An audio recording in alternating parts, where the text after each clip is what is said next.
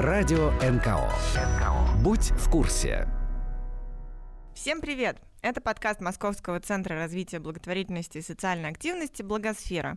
Сегодня с вами я, Валя Разумовская, СММ-менеджер центра. Лето заканчивается, долго болтать не будем, сразу к делу. Сегодня мы расскажем вам о двух важных вещах – презентациях и фейковых новостях. Конечно, не одновременно, это будет два отдельных разговора. И первым делом в рубрике профессиональных лайфхаков «Как это делается» Олеся Селиванова расскажет вам о том, как создавать красивые, сфокусированные и по-настоящему работающие презентации. Олеся – эксперт в области визуализации данных, и, кажется, она знает все об инфографике, картинках и правильно подобранной структуре. Свой мастер-класс она прочитала в нашем медиаклубе «Оси Благосфера». И должна сказать по секрету, что на этот мастер-класс впервые собрались почти все наши сотрудники, а те, кто не присутствовал, потом обязательно посмотрели в записи. И теперь наставлениями Олеси мы пользуемся практически каждый день. И мы очень рады поделиться этими ценными знаниями с вами в нашем подкасте рубрике «Как это делается». О фейковых новостях мы собираемся рассказать вам в рубрике «Книжная полка». И это будет, конечно, не о фейковых новостях, а о книге Борислава Козловского «Максимальный репост. Как соцсети заставляют нас верить фейковым новостям». Борис – научный журналист, и свою книгу он писал, как нам показалось, с огромной любовью к настоящей журналистике. Он подробно разобрал механизмы нашего мозга, которые заставляют нас верить в теории заговора, псевдонаучные мифы, политическую пропаганду и всяческие городские легенды, которые в огромном количестве присутствуют в нашей жизни. Мы обсуждали эту книгу в книжном клубе «Благосферы» и собираемся выпустить еще отдельный подкаст, который будет посвящен именно дискуссии вокруг этой темы. А в этом подкасте Борислав Козловский сам расскажет о том, как создавалась его книга. Приятного прослушивания! Как это делается? Инструкции и советы экспертов о профессиональных коммуникациях. Для публичных выступлений некоммерческим организациям часто приходится делать презентации. Как сделать так, чтобы презентация удерживала внимание аудитории, рассказала специалист в области визуализации данных Олеся Селиванова в медиаклубе «Оси Благосфера». Чтобы сделать нескучную презентацию, нужно пройти 6 шагов. Меня зовут Олеся. Уже около 8 лет я занимаюсь презентациями. Прозвучала такая фраза «специалист по визуальным коммуникациям», и как-то меня племянник спрашивает, ему 7 лет, он спрашивает: «Олеся, а чем ты занимаешься, можешь рассказать?» Я говорю: «Я пытаюсь рисовать презентации красиво». Он говорит: «Ага, то есть ты берешь циферку 7 и начинаешь ее выводить». Ну, примерно так. О подробностях я вам расскажу сегодня. Говорить мы будем о презентации, которые работают, а именно о том, как продавать ваши идеи и сделать так, чтобы аудитория не заснула и не заскучала. Но для начала хочу сказать, что у нас у всех есть успешный опыт публичных выступлений. То есть когда-то все наши декламации, все, что бы мы ни делали, заходило на ура. Но с возрастом что-то меняется и что-то идет не так. Вопрос, что мы теряем по прошествию нескольких лет и почему одни презентации вгоняют людей в уныние, а другие вызывают такой подъем? Есть ли какой-то секрет? И за годы работы над презентациями я поняла, что, в принципе, секрет есть, и он не один, а их целых 6. И сегодня мы с вами поговорим про 6 вопросов, которые помогут нам при работе над презентацией. Какие это вопросы? Первый – это вопрос «Где?». Как будет происходить взаимодействие вашей презентации и аудитории? То есть в каком пространстве это будет проходить? Кто? Как выглядит ваша целевая аудитория? Какие ее особенности? Третий вопрос – это вопрос «Зачем?». Зачем вы вообще делаете эту презентацию? Вопрос 4 – «Что?». Что вы планируете рассказывать? Вопрос 5 – «Как вы это планируете рассказывать?». И вопрос номер 6 – «Как вы планируете это показывать?».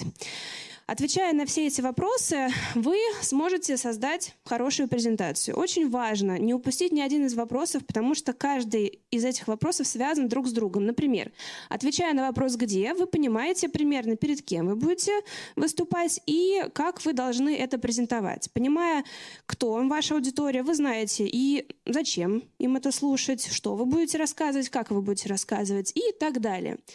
И таким образом получается такая модная нынче слово экосистема нашей презентации. Для начала определите, где вы будете выступать. Итак, первый вопрос – вопрос «Где?».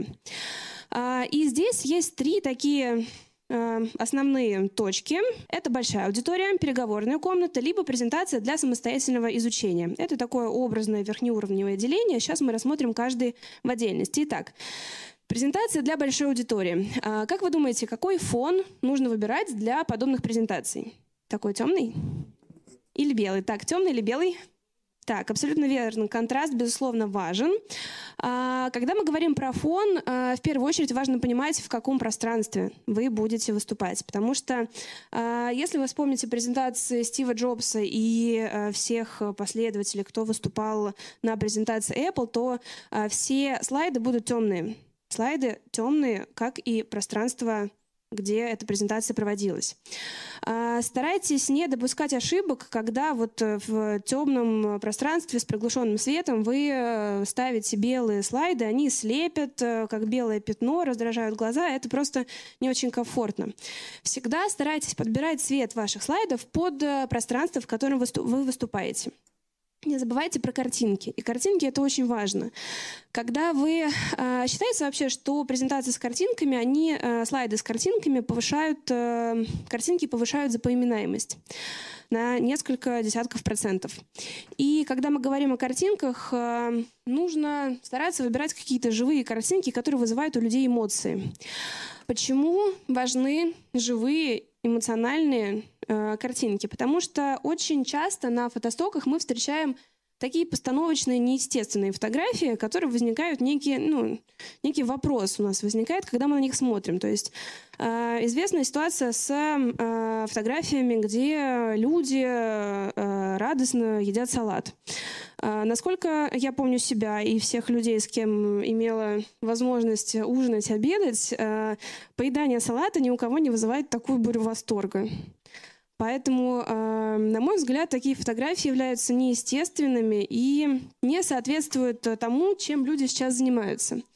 Где искать нормальные фотографии? У многих компаний есть свои фотобанки, фотостоки, где вы можете, собственно, искать все эти фотографии. Если у вас таких фотобанков нет, то можно пользоваться любыми фотобанками в интернете с платным либо бесплатным доступом.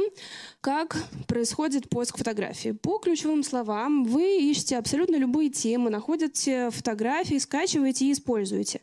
Если мы вспоминаем нашу тему с салатом, то фотографии по тегу «салат» на данных фотостоках намного более живые и яркие, нежели мы видели на предыдущих слайдах. А если вы добавите какую-то не инфографику, но дополнительную визуализацию, то ваш слайд сразу же заиграет другими красками.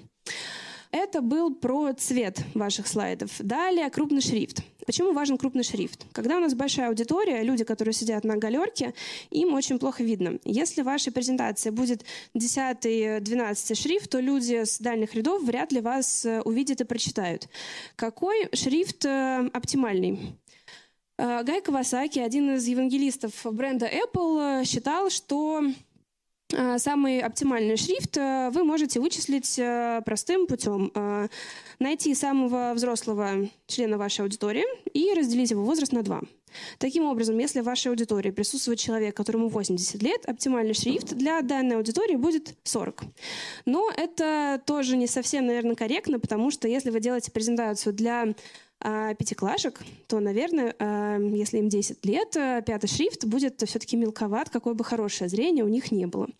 Поэтому всегда думайте о вашей аудитории, всегда думайте о том, как если бы вы были аудиторией вашей презентации. То есть представьте, что презентацию вы готовите себе. И всегда анализируйте, удобно ли вам, комфортно ли вам, все ли вам понятно, все ли вам видно. И мне кажется, что многие слайды потребуют прямо изменений, когда вы начнете так анализировать. Дальше тезисы. Поскольку шрифт у нас предполагается крупный, значит, много текста мы уместить не сможем, поэтому нужно уделить внимание четкой формулировке тезисов, которые вы подсвечиваете на вашем слайде. И особенность слайдов для больших аудиторий заключается в том, что такие слайды, они не работают без спикера. То есть одна фотография, либо фраза на слайде, мы можем смотреть на данный слайд около минуты. и я вам буду что-то рассказывать. Таким образом, у вас будут формироваться какие-то логические связи, и поэтому при взгляде вот на данные несколько слов у вас выстроится более обширная картинка, чем у человека, который пролистает эти слайды вот без дополнительной речи. К тому же, когда мы с вами готовим презентации, то она подразумевает визуальный и аудиальный контакт. То есть вы видите слайды и вы слышите мою речь. Таким образом, у вас формируется более четкая, полная картинка, нежели вы просто смотрите, либо просто слушаете. Это были слайды для большой аудитории. Переходим к слайдам для аудитории поменьше. Презентации для переговорных комнат — это обычные наши офисные презентации, наши встречи рабочие, где мы там что-то обсуждаем. Почему переговорные комнаты? Потому что такие презентации обычно готовятся для где-то до 20 человек. Примерно столько вмещают наши средние переговорные комнаты в наших офисах. И какие особенности характерны для этих презентаций? Как вы думаете, какой фон лучше выбрать для презентации для переговорных комнат? Светлая почему? Свет включен, так. Да, абсолютно верно. И есть еще один момент. Зачастую презентации, которые мы готовим в офисах, подразумевают печать. Так случилось, что во многих наших офисах стоят непрофессиональные печатные машины, поэтому при большой нагрузке у нас заканчиваются картриджи, у нас появляются полосы, у нас начинает свет уходить совершенно в другой, не тот, который мы планировали. Поэтому большая часть слайдов для презентации в переговорках лучше использовать белый либо светлый какой-то фон, который не очень повредит нашим принтерам. Какие есть еще особенности? За счет того, что аудитория меньше, пространство меньше, мы можем использовать более мелкий шрифт. За счет этого мы можем добавить больше информации, больше каких-то графических элементов. Такие слайды за счет того, что больше информации, больше каких-то поясняющих комментариев, они могут работать без спикера. И основной момент, с такими слайдами возможен интерактив. То есть мы, если нам что-то не видно, мы можем приблизить, мы можем взять ручку и сделать какие-то пометки. Именно поэтому презентация для переговорок, если мы их печатаем, то лучше использовать все-таки одностороннюю печать, оставляя второй лист, задний, для комментариев. И третий вид презентации — это презентация для самостоятельного изучения. Они стоят особняком, потому что весь фокус со спикером смещается на сами слайды. То есть здесь уже нет человека, который бы своей харизмой вытащил вашу провальную презентацию. Здесь есть только ваша аудитория, ваш читатель и непосредственно ваши слайды. Здесь очень важно быстро погрузить человека в тему, потому что, скорее всего, у человека, который просто так просматривает вашу презентацию, самая низкая заинтересованность и вовлеченность. Если вы просто отправляете в холодную презентацию по почте, человек ее открывает, если эта презентация не зацепит его с самого первого слайда, то, скорее всего, он ее тут же закроет. Поэтому самое главное — это быстро погрузить человека в тему, используя четкие, емкие формулировки. Именно поэтому нужно использовать лишь нужную в моменте информацию. То есть определите для себя, зачем вы делаете эту презентацию, что вы хотите с ее помощью достичь, и брать только ту информацию, которая нужна для достижения вашей цели. И последние такие слайды, они 100% работают без спикера. Как я уже сказала, спикера нет, есть только презентация и человек, который ее читает. Следующий шаг – составление матрицы проблемности клиентов. Переходим дальше. Кто ваша целевая аудитория? Почему так важно ее анализировать? Когда вы понимаете, перед кем вы будете выступать, вы понимаете, какую подачу, какой формат и какая информация нужна этим людям. То есть вы минимизируете шансы попасть не туда. Когда вы делаете презентацию и анализируете аудиторию, вы можете ответить всего лишь на два самых главных вопроса. Первый вопрос – ваш клиент, ваша аудитория. Это новая аудитория, либо старая? И вопрос номер два – осознает ли ваша аудитория проблему, то есть потребность решить что-то, либо не осознает? В зависимости от этого вы получаете такую матрицу проблемности клиентов, где старый клиент, который понимает, что у него есть какая-то проблема, это самый простой случай. И новый клиент, который даже не понимает, что у него есть что-то, что вы можете ему помочь решить, это самый сложный кейс. В зависимости от того, как вы ответите на эти вопросы, у вас получаются два совершенно разных фокуса вашей презентации. Если человек понимает, что у него есть проблема, то вы фокусируетесь на ее решении, вы предлагаете вашему клиенту решение его проблемы. А если он не понимает, что у него есть проблема, то в первую очередь вам нужно создать у него понимание проблемы. И только потом предложить решение. Если вы помните фильм «Начало», то вот условно в голове вашей аудитории вам нужно зародить вот эту вот мысль о том, что у него есть проблема. И только вторым шагом уже предлагаете решение. Третий этап. Понимание цели вашей презентации. Когда мы говорим о цели и о презентации, если мы обратимся к Википедии, то при определении презентации увидим фразу «Цель презентации – донести до аудитории полноценную информацию об объекте презентации в удобной форме». А как вы думаете, информирование – это хорошая цель презентации? Не совсем. Так, а какие еще цели презентации мы с вами можем предположить? Все, что предложается за информацией, результат. Абсолютно верно. Обычно вторым после вот информирования мне предлагают удивление, впечатление, но, как вы уже сказали, все, что следует за информацией, какой-то результат, да, абсолютно верно, это и есть цель вашей презентации. То есть, отвечая на вопрос, какая цель вашей презентации, вы должны понимать, какой результат вы хотите получить. Соответственно, цель, она помогает сфокусировать внимание вашей аудитории и побудить ее совершить какое-то действие. И вот именно действие – это и есть ваша цель. Содержание презентации должно быть сфокусировано на одной центральной мысли. Далее четвертый вопрос – что? То есть мы поняли, где мы рассказываем презентацию, мы поняли, перед кем мы рассказываем, поняли, зачем мы это делаем, и теперь мы начинаем набирать информацию, что мы будем рассказывать нашей аудитории. Как происходит процесс сбора информации? Здесь, наверное, не будет абсолютно ничего нового, если я вам покажу такую схемку. То есть вы понимаете, что информации нет, вы ее идете искать. Дальше понимаете, сейчас ее достаточно или нет. Если достаточно, вы ее уже рисуете, преобразуете в слайды. Если понимаете, что ее недостаточно, то идете искать дальше. Здесь очень важно представлять образ такой матрешки и вот некое поле вокруг нее. То есть все, что есть вокруг матрешки, это вся информация по теме, которая существует. Самая большая матрешка – это то, что вы знаете. То есть мы все-таки допускаем, что есть что-то, что мы не знаем. А средняя матрешка – это то, что вы успеете рассказать за время контакта вашей аудитории с вашей презентацией. И самая центральная матрешка – это то, что аудитория запомнит, то, что она должна сделать с этой информацией.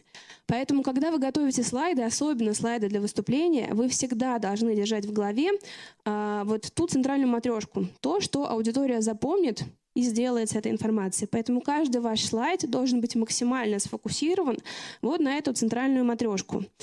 Сейчас я вам покажу очень важный слайд. Каждый слайд вашей презентации должен иметь одну главную фокальную точку. Почему это нужно? Чтобы ваши слайды не были похожи на вот что-то такое мигающее, цветное, как центральная улица Пекина либо Токио, где человек не знает, на что смотреть. Поэтому всегда старайтесь фокусироваться вот на той самой центральной матрешке. Почему это важно? Так работает наш мозг. Здесь мы ничего не можем сделать. Наш мозг в один момент времени может держать в фокусе всего лишь одну вещь. И еще две на периферии. То есть он понимает, что у него есть одна вещь в фокусе и еще две где-то вот рядышком. Если вы множите порции информации на периферии, то, соответственно, все наше внимание, вся наша концентрация начинает рассеиваться. И у нас начинает слабеть фокус, слабеть еще больше вечной периферии. Таким образом, мы теряемся в информации, забываем, и уже никакого эффекта нет. Когда вы определили содержание презентации, важно понять, как вы будете подавать информацию. Таким образом, мы с вами переходим к важному понятию при подготовке презентации, такое понятие, как сторителлинг. Что это такое? Представьте себе некого абстрактного героя. Представьте, что этот герой попадает в трудности. Далее наш герой находит выход из сложившихся обстоятельств и приходит к какому-то вот решению, заключению. Что есть в нашей истории? Если мы проведем линию порог зоны комфорта, назовем его, то увидим вот такую волнообразную линию. Это наша интонация, это наша история. У нас есть вступление, которое находится где-то вот в районе линии нашей комфортной. То есть все более-менее нормально. Дальше у нас идет проблематика. То, что опускает сильно вот под линию, выводит нас из зоны комфорта и заставляет сопереживать нашему герою. Дальше мы предлагаем решение. То есть мы вот поднимаем, воодушевляем людей, что все-таки все хорошо, все спасены, будет всем счастье, и даем некое заключение. Абсолютно так устроены вообще все произведения в литературе, в кинематографе, все, которые мы с вами можем вспомнить, устроены по такому принципу. И важно в презентациях использовать также вот именно эту волнообразную линию, потому что наш мозг так привык. Он привык, что после вступления у нас есть какая-то проблема, и дальше на протяжении там, всей презентации, всего рассказа, всего фильма мы стараемся как-то вот эту вот проблему решить. Если вдруг что-то меняется местами, мозгу намного сложнее это воспринять, понять, и, скорее всего, он, если все-таки домучается и поймет вас, то, возможно, он намного быстрее забудет. Когда мы говорим о презентации и вообще о любой композиции, то понимаем, что у нас есть вот 4 главные части, о которых мы с вами говорили. Это вступление. Если мы переносим на презентацию, то вступление — это такой некий hello slide, знакомство с контекстом. Что мы там говорим? Мы рассказываем о трендах, какие-то исследования рынка и конкурентов, описываем цифры, статистику и говорим о мнении авторитетных авторов, экспертах. Предлагаем мнение тех, кто вызывает уважение у нашей аудитории. Переходим дальше. Проблема. Проблема — это вот некий конфликт, трудности, то, что вот нам мешает. Чтобы проблему найти, нужно ответить на вопрос, что не так. То есть вот у нас есть сейчас вступление, текущее положение дел, и что с этим не так сейчас. Очень часто вступление и проблема — это самая короткая часть презентации. И не только в презентациях. Если мы обратимся опять-таки к литературе и возьмем сказку Ганса Христиана Андерсена «Принцесса на горошине», то в самом первом предложении мы уже увидим вступление. Жил-был принц, он хотел взять себе в жену принцессу. И сразу же видим проблему. Принцесса должна быть настоящая. Переходим к решению. Это вообще основа всей нашей презентации. И здесь мы говорим, что нужно сделать, чтобы вот нашу цель достичь, нашу проблему решить. Что мы здесь говорим? Мы описываем наше решение, обозначаем выгоды и преимущества, можем дополнить возможными рисками, как мы их избежим, и описываем некий результат, вот прогноз нашего счастливого будущего. Очень часто третий и четвертый момент пропускаются. Это можно сделать, но если вы используете в вашей презентации вот пункт 3 и 4, то есть вы опишете риски, которые могут возникнуть при решении этой проблемы, либо риски, которые могут вызвать ваши действия, и опишите, как их снять, тем самым вы предвосхитите вопросы вашей аудитории, то есть 100%, когда вы рассказываете какое-то решение, у вашей аудитории либо у вашего клиента есть сомнения, что вот что-то может не сработать, а там, если есть ваши конкуренты, которые делают там иначе, а делали ли это когда-то. Если вы расскажете о сложностях, то есть таким образом вы налаживаете доверие с вашим клиентом, вы говорите, что да, мы понимаем, что вы переживаете, мы понимаем, что могут возникнуть какие-то трудности. Вот так вот мы это решим. То есть вы успокаиваете вашего клиента, вы налаживаете с ним эмоциональную связь и тем самым располагаете его к себе. Поэтому вот эти моменты лучше не пропускать. И заключение — это некий такой вывод, call to action, то есть это вот призыв к действию, то, что ваша аудитория должна сделать с тем, что вы ей рассказали. Здесь очень важно помнить, кто ваш клиент, потому что если ваш клиент, у вас новый клиент, и он не понимает, что у него есть какая-то проблема, при вашей первой встрече, при вашем первом контакте вам не нужно ставить ему ультиматумы. То есть вы не должны прийти к клиенту, который не понимает, что вот ему сейчас нужно что-то, вот прям то, что вы ему предлагаете, и вы не можете ему сказать, у вас там есть 5 минут, иначе я выйду вот в эту дверь, и вы больше меня никогда не увидите. Скорее всего, вы действительно выйдете в эту дверь, и вас больше никогда не увидят, потому что с вами просто не захотят иметь дело, потому что вы не понимаете ваших клиентов и не даете ему время как-то созреть и все переварить.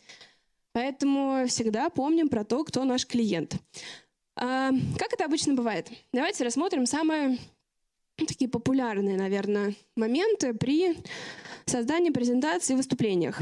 Рассмотрим вступление. Что очень часто мы слышим во вступлении?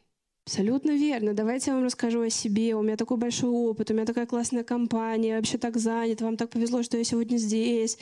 Мы сделали столько проектов, и вообще там, я так на расхват. И вот 40 минут из часовой лекции вы слушаете о том, какой вот замечательный ваш спикер. Наверное, не стоит говорить, что это не самый хороший вариант, потому что мы с вами обсудили, что во вступлении нужно обозначить тренды и показать человеку, что у него есть какая-то проблема. Если он понимает, ему нужно это отметить. Если он не понимает, нужно его подвести к этой проблематике. То есть нужно заинтересовать человека.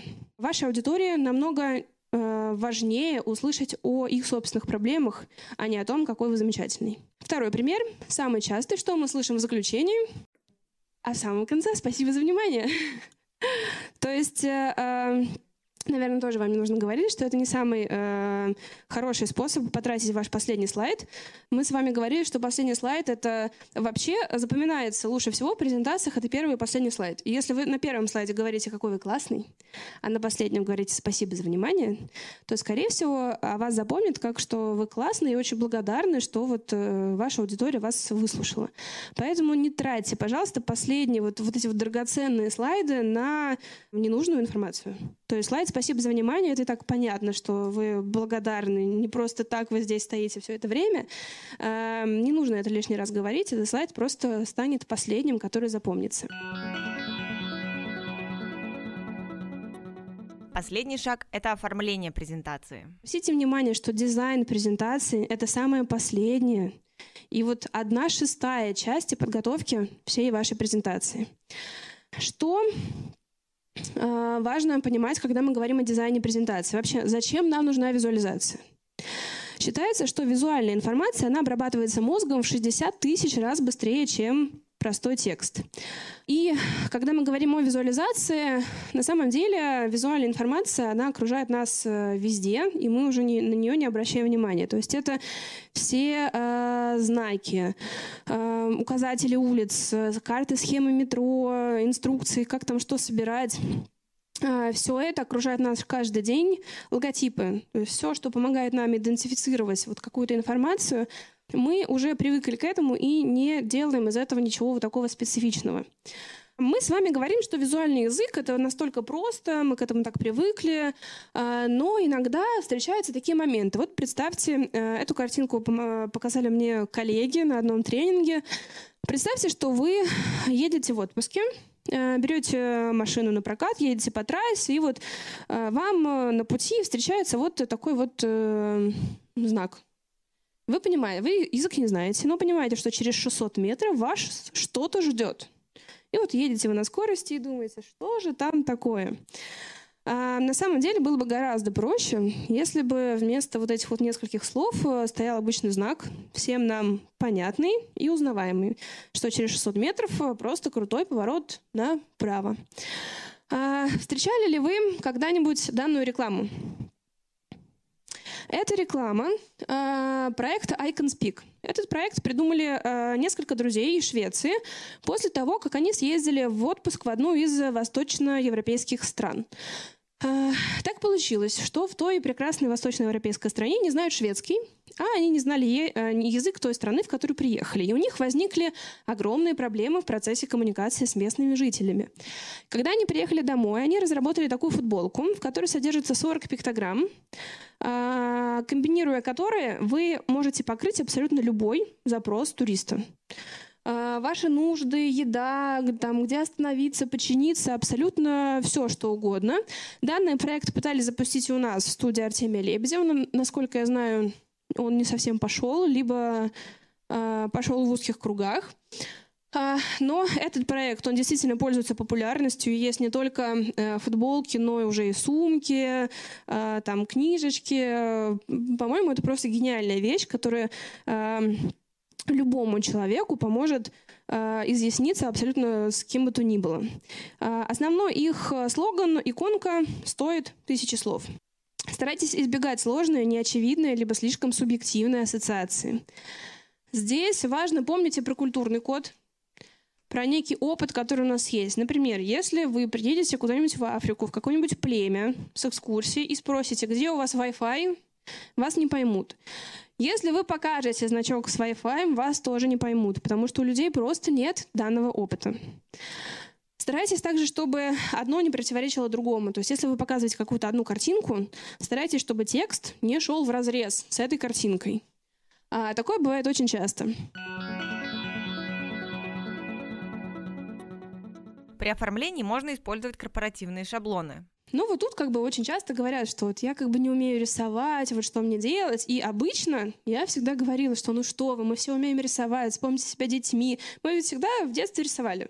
Какие-то каля-маля вообще были просто в восторге от всего, что мы не нарисовали. В таком же восторге были наши родители, пока мы не начинали взрослеть, пока мы сами не понимали, что вот у кого-то получается лучше, пока нам какой-то добрый взрослый не говорил, что а вот у Машеньки цветочек аккуратнее. И тогда мы как-то прятали вот свои какие-то порывы к творчеству. И я так говорила и сама верила вот до тех пор, пока мне не сказали, говорят, нет, Лесь, не все дети умеют рисовать. И вот показали мне эту картинку. Наверное, все-таки да, не все мы умеем рисовать. И что же делать вот в случаях, когда мы все-таки не умеем рисовать? Для этих случаев практически во всех компаниях есть корпоративные шаблоны. Шаблоны в PowerPoint. Даже если у вас нет корпоративных шаблонов, есть какие-то шаблоны в программе, там Keynote, либо PowerPoint, которые вы можете использовать. Лучше, конечно, это не делать, потому что они не очень современные, удобные, эргономичные. Из чего состоят вообще шаблоны? Шаблоны состоят из корпоративной цветовой палитры. У многих компаний это есть. Если вдруг у вас нет в компании цветовой палитры, либо там вы в свободном плавании можете делать, что хотите, как выбрать нормальные цвета? Есть такой круг, цветовой круг, им пользуются многие дизайнеры, интерьеры и вообще всякие разные. Как подобрать наиболее оптимальные цвета? Вы можете выбрать монохромную палитру, то есть берете один цвет разной тональности. Вы можете выбрать комплементарные цвета. Это цвета, которые расположены друг напротив друга. Вы можете выбрать классическую триаду. Это через 3 цвета выбираем. Можете выбрать аналоговую триаду. Есть там на самом деле еще не триады, там 4-5 цветов рядышком можете вот все выбирать. Но всегда выбираете какой-то один основной и вот остальные дополнительные. Можете выбрать прямоугольную схему. На самом деле этих схем очень много. Вы можете это все загуглить, это все будет. Если вдруг вам лень гуглить, лень подбирать вот по этим схемам ваши цвета, можете просто зайти на любой сайт, который позволяет подобрать палитру и выбрать любую палитру, которая вам нравится. Второе — это корпоративные шрифты. Если у вас корпоративных шрифтов нет, здесь нужно знать несколько моментов. Когда мы говорим про шрифты, мы должны понимать, какие шрифты, как выбрать вообще шрифты. Чтобы их выбрать, нужно знать несколько моментов. Первое, есть 2 типа шрифтов. Шрифты с засечками, их называют антиква, и шрифты, где засечек нет, это гротеск. Засечки — это вот эти вот красненькие выделены, такие вот зазубринки на окончаниях букв. И второй момент — это шрифты пропорциональные либо моноширные. Пропорциональные, то есть каждая буква имеет свою ширину. Моноширные, обратите внимание, все буквы имеют абсолютно одинаковую ширину. Будь то, там, не знаю, буква английская L, будь то русская Ш, эти буквы имеют абсолютно одну ширину. Такие шрифты удобны, когда мы пишем какие-то программы, но зачастую практически все шрифты, которые мы используем, это пропорциональные. Например, мягкий знак, он намного меньше, чем буква «ы». Когда мы выбираем шрифты, лучше руководствоваться, если у вас, опять-таки, нет корпоративных, 3 правилами. Шрифт должен быть, в первую очередь, читабельным. Он должен быть контрастным, то есть если вы выбираете 2 и более шрифтов. И вообще лучше больше 2 гарнитур не выбирать, то есть это 2 разных шрифта. Таким образом, вы один можете использовать в заголовках, а другой для основного текста. Этого будет достаточно. Вы таким образом добавите контрастность. Вы за счет вот этого какого-то акцентного шрифта можете выделять ваши фокусные точки и как-то сделать вашу презентацию более интересной. Как выбрать шрифты? Есть, опять-таки, много сервисов по подбору. Есть вот Google Type, есть Type Genius. Работают они все по примерно одному принципу. Вы выбираете шрифт, который у вас есть основной. И дальше, например, Google Genius, Type Genius, вы просматриваете в библиотеке, какие шрифты сочетаются. И сразу же, например, их видите, как это может выглядеть. Если вы работаете в компании, где у вас есть корпоративная цветовая палитра и у вас есть корпоративные шрифты, то, скорее всего, в вашей компании есть шаблоны. Шаблоны — это то, что содержит в себе шрифты, цвета и вот некие лейауты на ваших слайдах с использованием каких-то корпоративных элементов.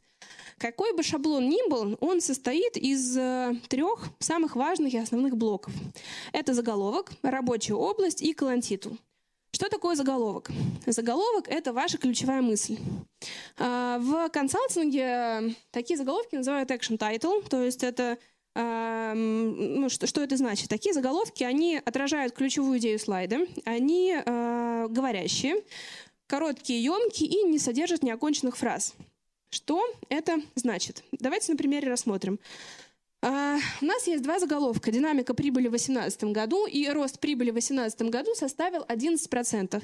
Как вы думаете, какой из этих заголовков правильный? Верхний. А кто думает, что нижний? 3 человека, 4, 5, 6. 6 человек. На самом деле ликуйте все. Оба этих заголовка правильных. Вопрос только в том, для каких целей мы их используем. Первый заголовок — это назывной заголовок, и он говорит, о чем этот текст. Заголовок второй — это заголовок транзитивный, и он рассказывает, что здесь конкретно сказано. То есть, если мы с вами возьмем книжку и посмотрим на оглавление, то название наших глав, название наших глав, разделов — это назывные заголовки, это вот обозначение темы. То есть вот наш блок, с которым вот эта тема, мы здесь в ней будем копаться. А транзитивные заголовки — это уже название там условно параграфов. То есть это что-то конкретное, какая-то мысль. Дальше внутри параграфа мы эту мысль уже доказываем, описываем, более разворачиваем. Можно посмотреть два примера. А давайте попробуем вот этот вот там сложный назывной заголовок сделать вот таким вот простым говорящим. Центральный регион по сравнению с другими регионами показывает не самую хорошую производительность. Что можно сделать с этим заголовком? Как сделать его вот таким вот транзитивным, легким, коротким, говорящим? Абсолютно верно. Центральный регион там занимает последнее место по производительности, показал плохую производительность, то есть добавить какую-то конкретику. Динамика, объем продаж компании. Здесь вот неоконченный вот этот вот заголовок, который хочется обязательно чем-то вот продолжить. Объем продаж компании удвоился. Ну вот, например, добавить какую-то конкретику, да, цифру, график. Но опять-таки не просто график продаж компании, а вот что с ним стало. То есть, ну, так попроще это все сформулировать. А на каждых слайдах, там, особенно в консалтинге, мы используем выводы. То есть есть какие-то выводы, а вот все-таки вот это вот все, что мы здесь рассказали, написали, это все говорит о том, что... И вот это... Этот самый вывод лучше перенести в заголовок. То есть вообще есть такое мнение, что ваша презентация, она должна считываться просто по одним заголовкам. То есть вы читаете презентацию по заголовкам и понимаете полностью все цифры, все самые важные пункты, фокусные точки по одним заголовкам. Если вдруг вам нужно узнать, а почему это так, то есть что объясняет вот именно вот этот вот вывод, вы уже залазите внутрь слайда и смотрите вот это вот самое объяснение доказательства. Переходим к рабочей области. Рабочая область, как я уже сказала, это доказательства. И здесь есть 4 основных правила. В первую очередь, ваша информация должна быть структурированная. Почему это важно?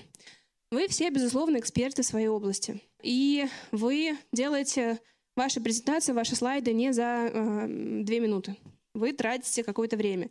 Вы анализируете информацию, вы знаете вашу информацию. Вы ваши слайды просматриваете не 1, не 2, не 3 раза.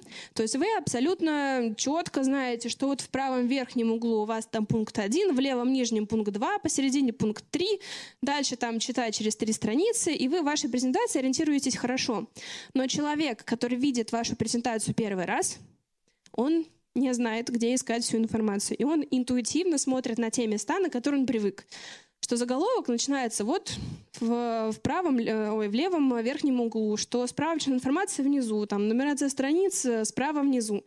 Там читает слайд слева направо, сверху вниз. Поэтому старайтесь структурировать информацию удобно для вашего слушателя. Убирайте все лишнее.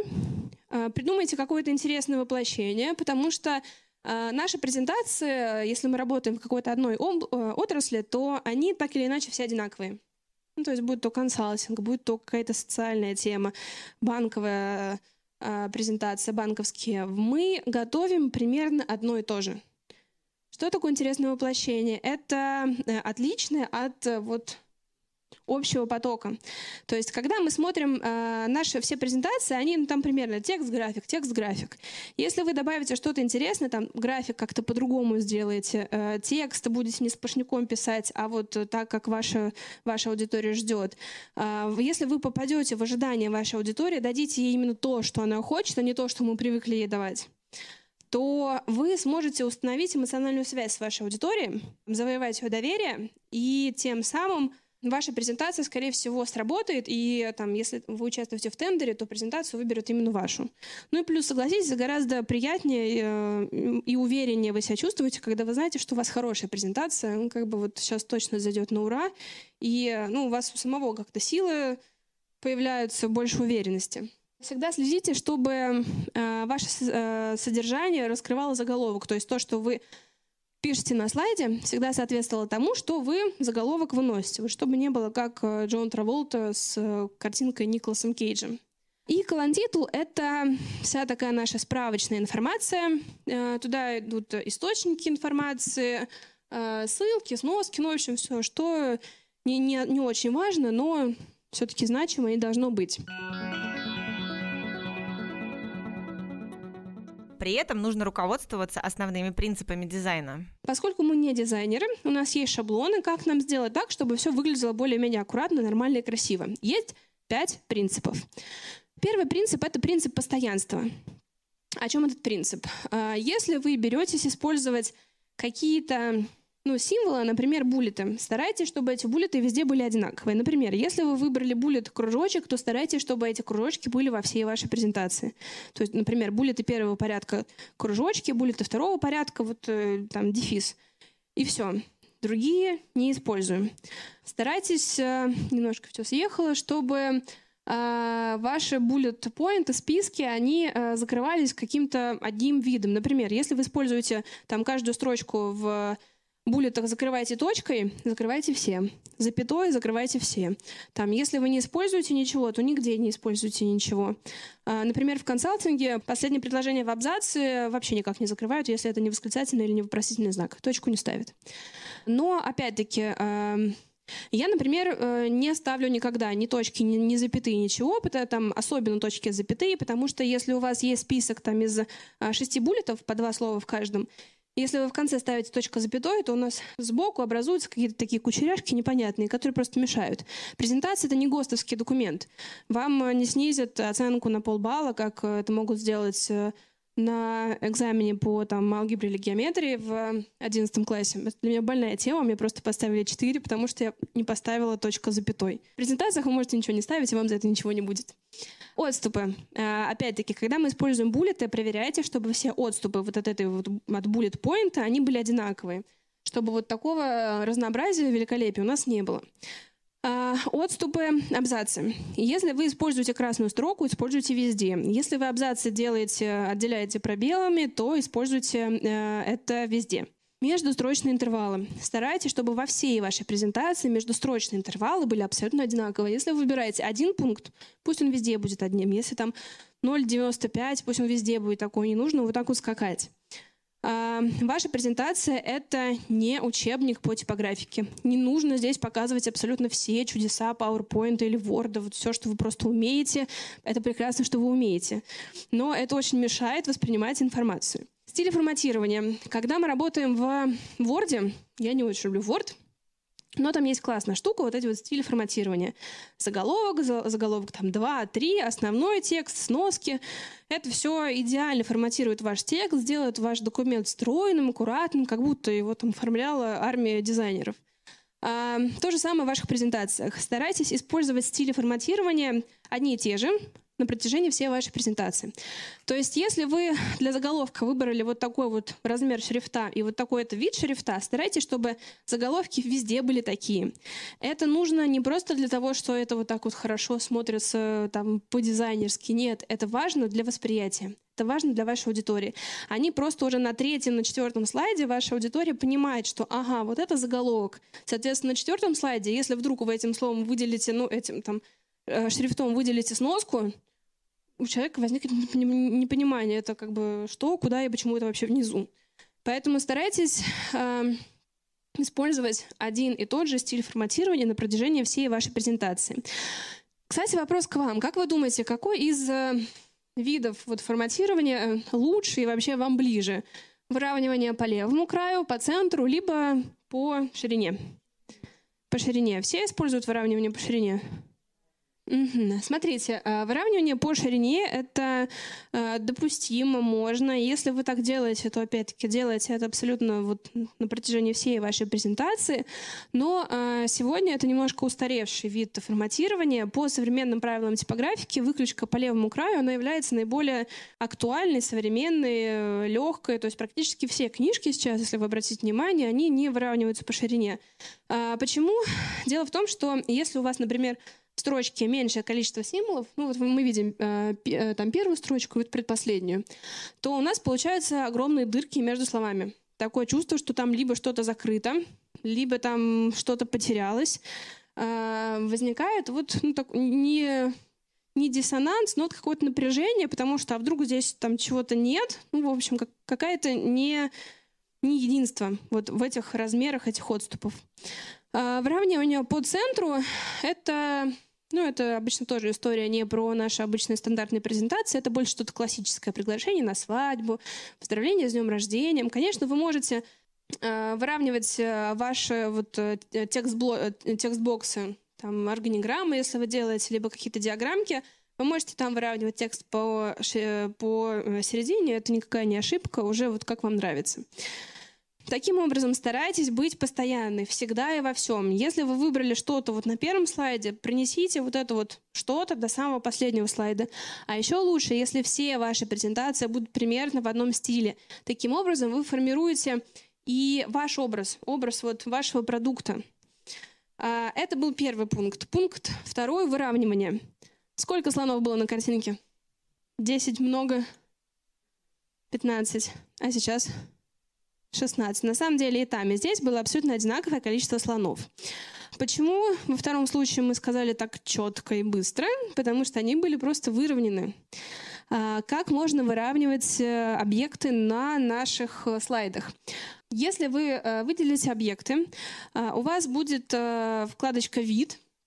И там есть кнопки «Линейка», «Сетка» и «Направляющие». Вы можете включить линейку, у вас появится наверху линеечка, видите, вокруг слайда обрамляет ее, и направляющие. Направляющие — это эти полосочки. Есть направляющие статичные, которые закреплены и никуда не уходят. Обычно они формируют рабочую область слайда, то есть за ту область, в которую нельзя заходить.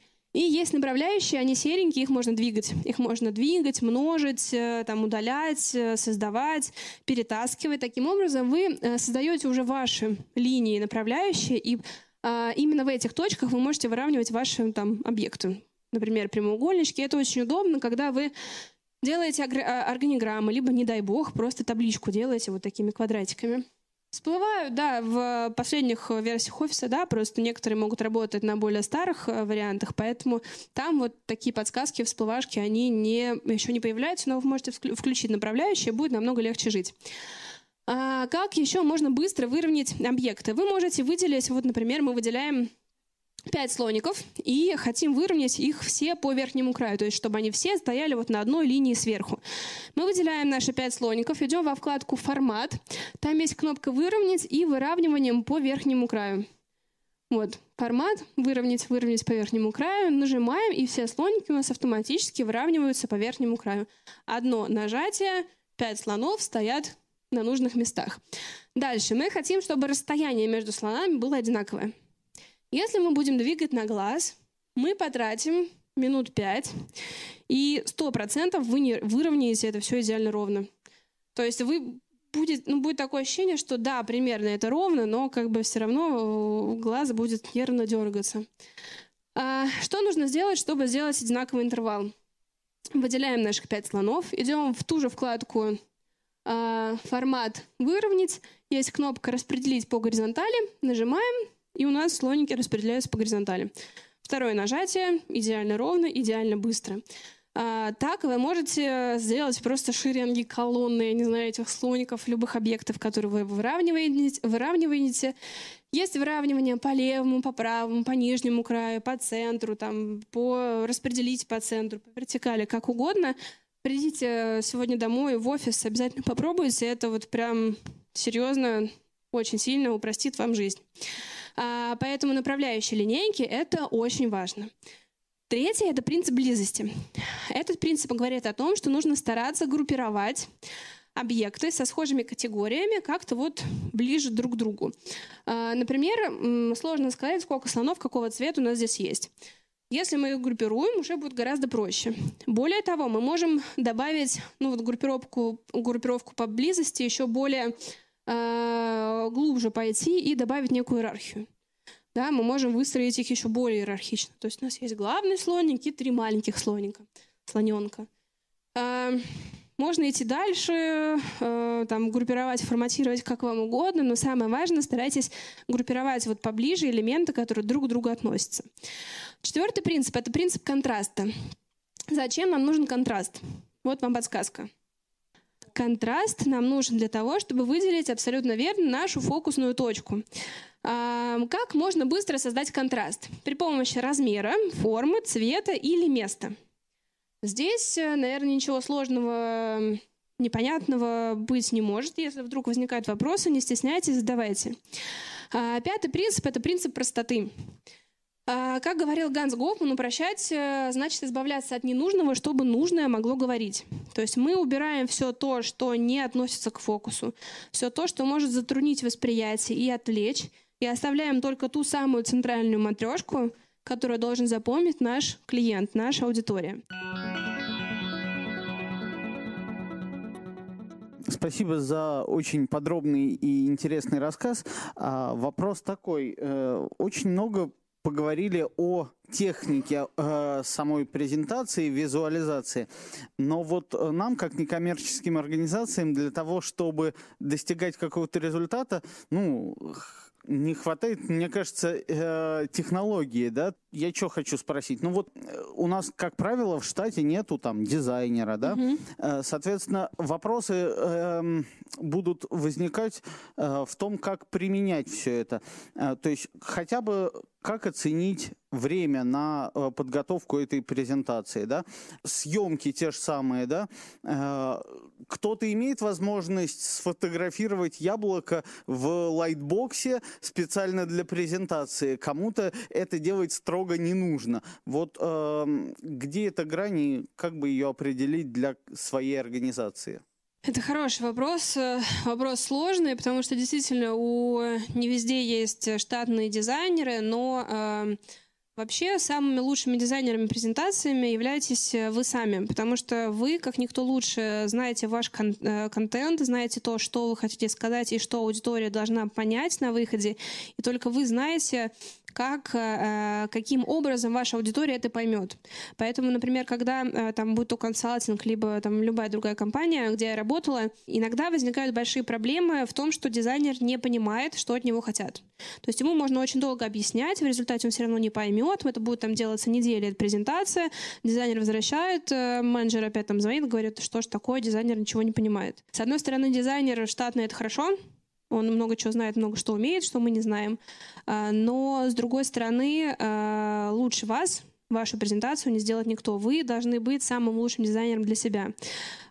Чтобы быть дизайнером, не нужно никаких супер-пупер дорогих программ. Все, мне кажется, абсолютно все, практически кроме видео, можно сделать, и суперфоток можно сделать в PowerPoint. В PowerPoint я отрисовываю карты. Дело в том, что я, когда работала в консалтинге, у меня не было возможности установить никакого профильной программы, там никакую программу из пакета Adobe, и абсолютно все я рисовала в PowerPoint. Все карты России со всеми регионами, со всеми городами, железными дорогами, полную карту Перми. Я помню, звонила коллегам-картографам, просила, мне тут за 3 дня нужно нарисовать полную карту Перми со всеми дорогами главными и второстепенными, и там были садики, поликлиники, школы, аэропорты. Я говорю, можешь помочь? Он говорит, Лесь, это стоит несколько миллионов. Я была штатным дизайнером, мне это нужно было нарисовать за 2 дня бесплатно. Практически. Все возможно. Единственное, что да, это требует какое-то времени. Но чем больше вы делаете, тем быстрее вы это делаете. На одну презентацию на нее можно потратить, там, не знаю, несколько дней, можно потратить месяц. Поэтому по поводу фотографии есть большое количество банков, фотостоков, про которые я говорила, вы можете подбирать нужные вам фотографии там. Есть бесплатные фотостоки, фотобанки. Например, я вам показывала сайт unsplash.com, там есть фотографии в хорошем качестве, вы можете их скачивать, использовать бесплатно, но опять-таки в некоммерческих целях. По поводу Яндекса и Гугла, здесь есть очень тонкий момент, потому что все презентации, которые есть в сети, у них есть какой-то правообладатель. Поэтому есть, он, конечно, очень маленький, но есть риск, что вы придете с презентацией к вашему клиенту, и окажется, что ваш клиент является владельцем этой фотографии. Такие случаи были. Это огромные репутационные издержки, штрафы и выплаты. Опять-таки, риск безумно мал, но он есть. Поэтому без разрешения правообладателей лучше вот просто в Яндексе ничего не гуглить. Если это какие-то внутренние презентации, вы это можете сделать. Если уверены, что это вот никогда и никуда аут не выйдет. Но по практике все, что внутри, намного быстрее уходит аут, чем специально там создан для этого презентации. Поэтому с поисковиками будьте аккуратны. Лучше, опять-таки, использовать вот бесплатные фотобанки. Опять-таки, unsplash.com, не рекламирую их, но там действительно очень много классных фотографий, живых, ярких, сочных, интересных, поэтому используйте их. Если вы используете в своей презентации диаграммы и гистограммы, сделайте их простыми. А мне бы хотелось немножко, вот буквально там несколько минут, поговорить с вами про диаграммы, потому что мы все их используем в нашей работе, в наших презентациях, и мне кажется, это действительно безумно важно, потому что неправильное использование диаграммы очень плохо влияет на результат. Мы с вами говорили, что визуализация нас окружает везде и вообще давно. Например, вот наскальные рисунки в пещере Шаве, их датируют, это вообще относится к самым первым таким образцам живописи.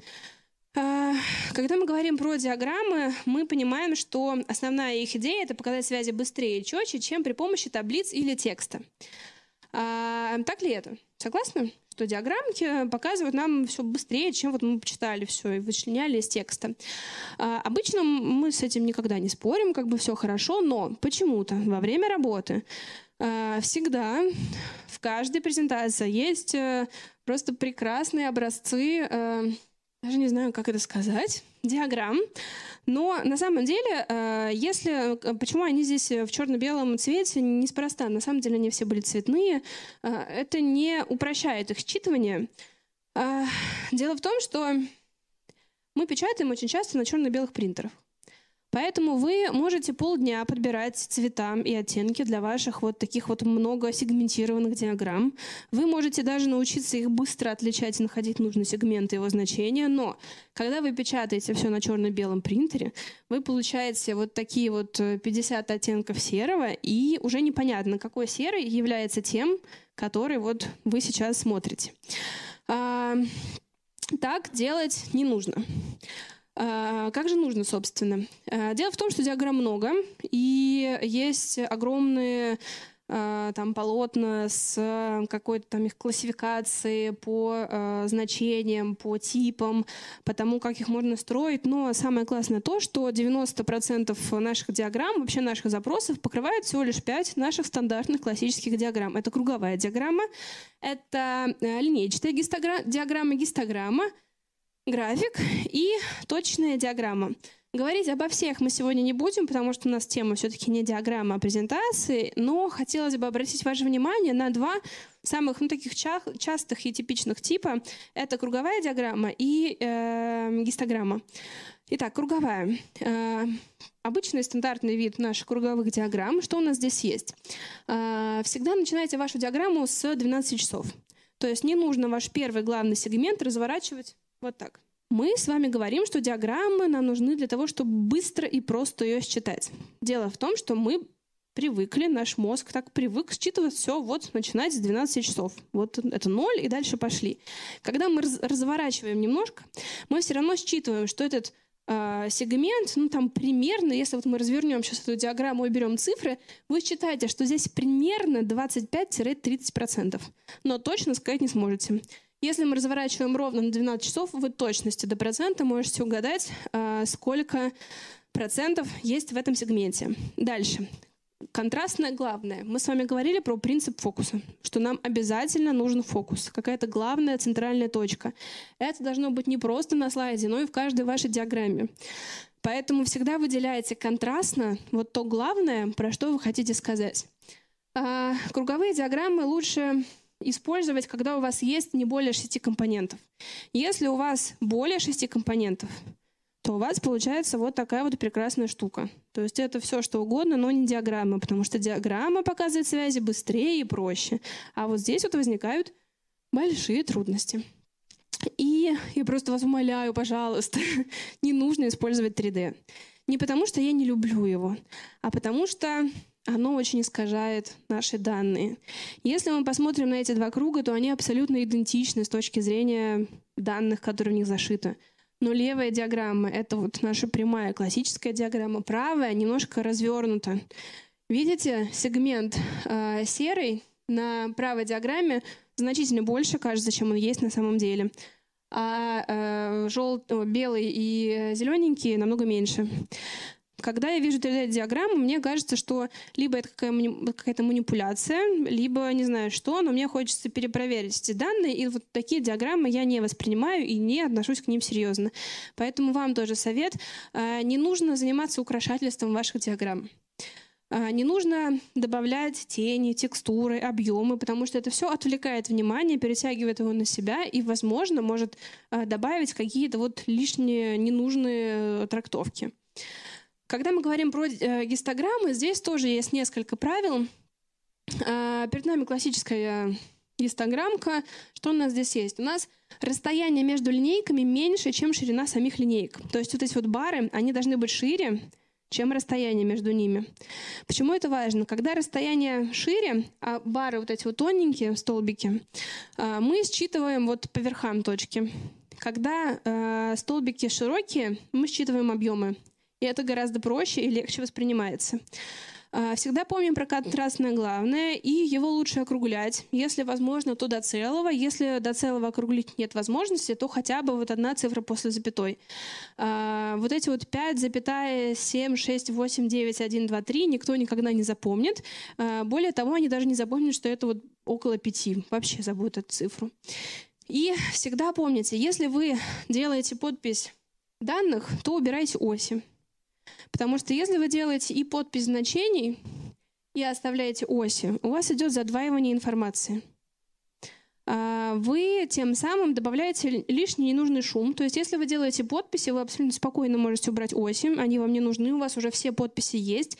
Если вам нужно показать и сделать акцент не столько на цифрах, сколько на тренде, то тогда вы можете убрать все цифры, оставить, например, только какой-то месяц, там, не знаю, либо компанию, либо год, который вот вам нужен. А остальное просто вот показать на осях, там будут видны диапазоны, и мы понимаем, что вот у нас есть такой тренд. Но всегда можно быть более лучше, как говорили. И перед вами есть две диаграммки. Сразу скажу, что это ни в коем случае не ошибка. То есть так делать можно, но всегда можно что-то улучшить. Смотрите, есть два целого и распределение вот долей внутри примерно такое. Можно ли как-то улучшить данную диаграмму? Ответ, наверное, вы знаете, да, можно. Вопрос как? Можно просто изменить вид диаграммы. Мы можем взять не две круговые диаграммы, а просто две гистограммы, нормированные на 100. Таким образом, смотрите, когда мы смотрим на круги, как работает, опять-таки, наш мозг, наше зрение. Мы сначала смотрим на целый один, смотрим на эти сегменты, дальше смотрим на условное обозначение. Ага, А зеленое, смотрим, А здесь 4,3. Дальше целое 2. Зеленое 2,5. А что такое зеленое? Смотрим, ага, это А. Дальше сравниваем 4,3, 2,5. То есть сейчас на словах, естественно, мы уже минуту проговаривали. Самостоятельно мозг это считывает гораздо быстрее, но если мы посмотрим на вторую диаграмму, согласитесь, что гораздо быстрее считывается вот и разница в объемах, и что, какой сегмент, какую букву обозначает, да, сравнивать гораздо проще. Поэтому, если вы выбираете диаграммы, обязательно подумайте, а вот нет ли каких-то альтернатив, как показать вот то, что вы хотите сказать лучше. Поэтому, когда вы делаете диаграммы, первое, что вы должны запомнить, это что вы хотите этим показать.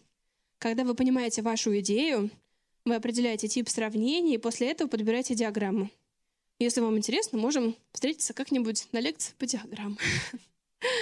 Когда мы говорим о диаграммах, тоже можно сказать про такую забавную штуку, называется junk chart. Это такие наркоманские графики. Были придуманы, не знаю, это придумали Нью-Йорк Таймс, либо нет. Это диаграммы, которые в такой шуточной форме, с какими-то картинками, шутками, прибаутками, ну, как-то визуализируют информацию, которую вот они представлены. Они повышают запоминаемость, эффект, да, но запоминаемость факта наличия диаграммы, но не ее смысл. Вот эту диаграмму, там, мне ее показывали, я ее уже смотрю лет, наверное, 6. Я всегда забываю, о чем вот этот вот монстрик. Я его помню прекрасно, я его даже гуглила, когда вот монстрик зубами диаграмма, но о чем он, я вот всегда забываю. Диаграммы очень часто нам помогают не просто визуализировать данные, но и найти ответ. Знакомы ли вы с данным кейсом? Это случай распространения холеры в Лондоне, в лондонском районе Сохо. Что там произошло? Началось заражение, эпидемия, и Джон Сноу, не тот Джон Сноу, а всего лишь доктор, он взял карту, нанес все случаи смертности барами на этой карте и определил, что вот здесь вот находится самое большое скопление случаев смертности. Он понял, что ровно в самом центре этого места находится водозаборная башня. Он предположил, что болезнь распространяется через воду. И, собственно, он был прав. Действительно, данная болезнь распространяется через воду, это уже потом было доказано, и, перекрыв доступ к воде, они смогли остановить заражение. Вот, тем самым сохранили жизнь многих людей. Но лучше враг хорошему, то есть мы можем долго и бесконечно совершенствоваться, пытаться вот придумать что-то такое запоминающее, эффектное, чтобы вот выделиться на фоне остальных, но... Какой-то интересный, забавный, такой классный график, типа джанк-чарта, либо вот что-то такое классное, оно может отвлечь внимание от самих данных, от того смысла, который вы хотите заложить сюда. При подготовке желательно смотреть не на количество слайдов, а на время, которое потребуется вам, чтобы их представить. И в самом конце, вот напоследок, я хотела бы дать вам такой самый, наверное, важный, значимый лайфхак за вот... большое количество лет работы с презентациями. Многие спрашивают, как впихнуть невпихуемое. Как вот уместить на одном слайде вот эти вот 20 листов Excel, которые прислал руководитель, там еще 15 презентаций. Вот нужно сделать one-pager, просто вообще вот позарез нужно. Знаете как? Никак. Абсолютно верно. Это никак нельзя сделать, потому что это противоречит абсолютно всему, что мы с вами говорили сегодня. Ваши презентации нужно мерить не количеством слайдов, а временем, которое вы тратите на вашу презентацию, на рассказ о вашей презентации, на время, которое ваш клиент потратит, листая вашу презентацию. И давайте резюмируем вот про то все, что мы сегодня с вами говорили. Когда мы делаем презентацию, можно вот пройти такой путь из нескольких шагов, где на первом шаге вы должны определить, в каких условиях будет проходить ваша презентация. То есть какая вот эта среда, где, в каком месте. Дальше вы должны узнать, кто ваша аудитория, какие ее особенности, что она там любит, что она ожидает, к чему она привыкла. Цель вашей презентации, что вы хотите, чтобы после этой презентации случилось.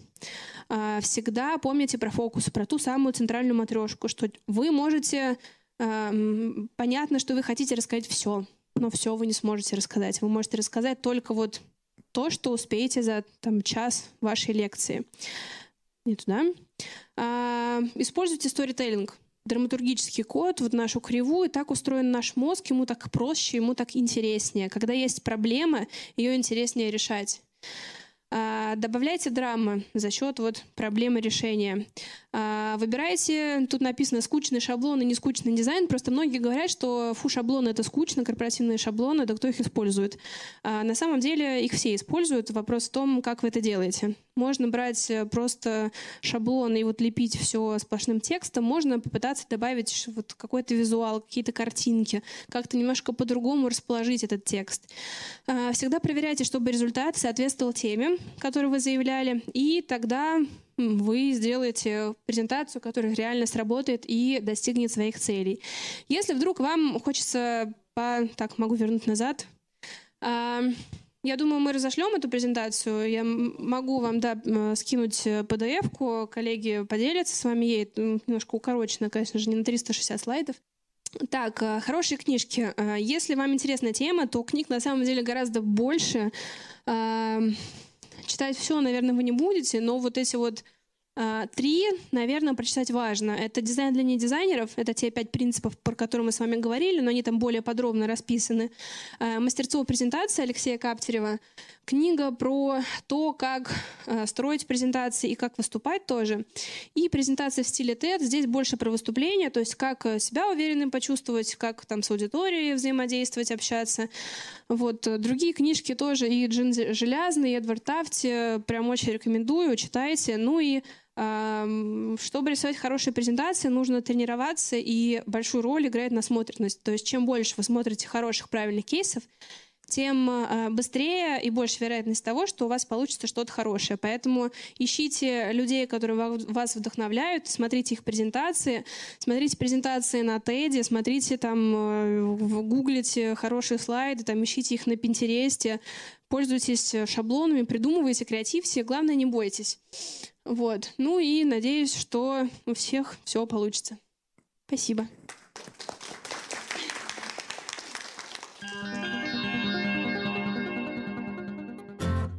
Книжная полка. Всем привет! В эфире подкасты «Благосферы» и наша рубрика «Книжная полка». И сегодня мы расскажем о книге Борислава Козловского «Максимальный репост. Как соцсети заставляют нас верить фейковым новостям». Если раньше я читал Facebook, и меня бесило, что все вокруг пробежали марафон, а потом уехали на каникулы в Испанию, то сейчас я знаю, это такое изученное наукой явление, парадокс дружбы. Можно не переживать. Так написал политик Алексей Навальный об этой книге. Научный журналист Борислав Козловский писал книгу с большим интересом к теме и отличным чувством юмора. Он попытался разобраться, как на нас влияют алгоритмы Фейсбука, где в нашей ДНК зашита восприимчивость к политической пропаганде и почему рациональные аргументы ничего не могут поделать с заблуждениями, в которые мы однажды поверили всем сердцем. Кстати, журналист Юрий Сапрыкин считает, что книга Козловского неожиданно освежающее чтение. Она объясняет, почему мы так легко верим фейковым новостям, теориям заговора и псевдонаучным мифам. Внимание, спойлер, нет не потому, что люди дураки, а Facebook им манипулирует.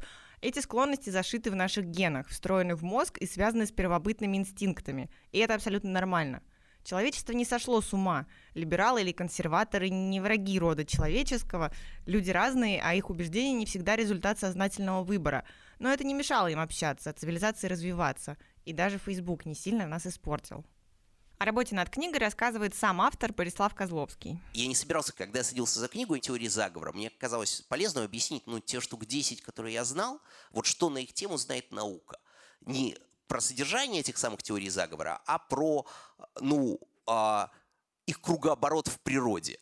Вот. Меня интересовали лунный заговор, история про вакцины и прочее, прочее. Но в конце концов жизнь стала подсовывать мне совершенно удивительные предметы для наблюдения. Например, даже давайте я расскажу вам постыдную историю. У меня предисловие начинается с столкновения с человеком, который рассказывал мне про летающие камни, что предки наши, простые русские люди, в секретных отделениях спецслужб Петра Первого владели секретными технологиями. Нельзя же просто, невозможно на Дворцовую площадь поставить, такую огромную колонну без применения тайных подъемных кранов и прочее. Все это были секретные русские изобретения, которые, чтобы не показывать, секретные подъемные краны. Я рассказываю эту историю как курьез в самом начале, что человек, который мне ее рассказывал, он не выглядел как безумный дедушка с улицы, пророк, который вещает на углу с Библией в руках. Он выглядел совершенно адекватным, и работа у него была совершенно адекватная. Он был лидером команды программистов. Я рассказал эту историю, забыл. Ну, как бы меня в ней интересовала профессия человека, который верит в такие штуки. А потом я узнал про существование целого комьюнити людей, которые верят, что Санкт-Петербург достался, значит, Петру Первому. Вот Петр Первый набрел в болотах на осколок цивилизации атлантов. Вот. Они, значит, многие тысячи лет назад построили, значит, всякие разные удивительные сооружения. Безгранично пространство человеческой способности объяснять теории заговора. Но меня интересовала еще одна штука. Безгранично, ну, ведь эти же люди, они не живут в вакууме, они не общаются только друг с другом. Они окружены кем-то, кто, возможно, не очень верит в цивилизацию атлантов на болоте. И, возможно, они сталкиваются с возражениями. Больше того, на стороне тех, кто возражает, ну, куча фактов, там, научные знания, вот это все. Вот как так как получается пронести эту незамутненность сквозь несколько лет жизни в обществе других людей? Оказывается, существует куча когнитивных механизмов, которые заставляют нас, ну, не знаю, в течение недели согласиться с каким-то утверждением. Неужели так сильна их вера? Неужели это знание так обосновано? Оказывается, нет. Оказывается, все-таки дело не в их личной вере. Дело в том, что наш мозг имеет встроенный механизм, мозг каждого, кто верит в теории заговора и кто не верит в теории заговора, которые защищают нас от знания, конфликтующего с нашими ценностями. И просто на примере людей, которые верят в теории заговора, это особенно потрясающе видеть. Это выглядит, ну не знаю, как фокус, как там, вот знаете, такой эффект, который показывают как химический опыт, да? И можно поизумляться, повозмущаться, но следующий этап, смотрите, все такие универсальные механизмы мышления, если они видны у этих людей, это не значит, что у нас их нет. Просто у нас они срабатывают в более общественно безопасных случаях. И поэтому, ну, примерно, там, не знаю, 3 главы в книжке я посвятил таким удивительным вещам, как, ну, там, эффект обратного огня, когда после разубеждения у вас перезаписывается и укрепляется, значит, то убеждение, которое было. Как этому помогает амигдала, центр страха и центр эмоций в мозгу, хотя, казалось бы, это сухая фактическая информация. Как мы забываем все эти возражения, которые нам сообщили. И это самое интересное. Не то, что некие фрики во что-то верят, а то, что у этих фриков с нами, вроде бы нормальными людьми, огромная масса всего общего. На сегодня все. Слушайте наши подкасты, где вам удобно. iTunes, Google подкасты, SoundCloud, ВКонтакте, Яндекс.Музыка или сайт нашего центра. До новых встреч. Пока-пока. Этот подкаст создан с использованием средств гранта президента Российской Федерации на развитие гражданского общества, предоставленного Фондом президентских грантов.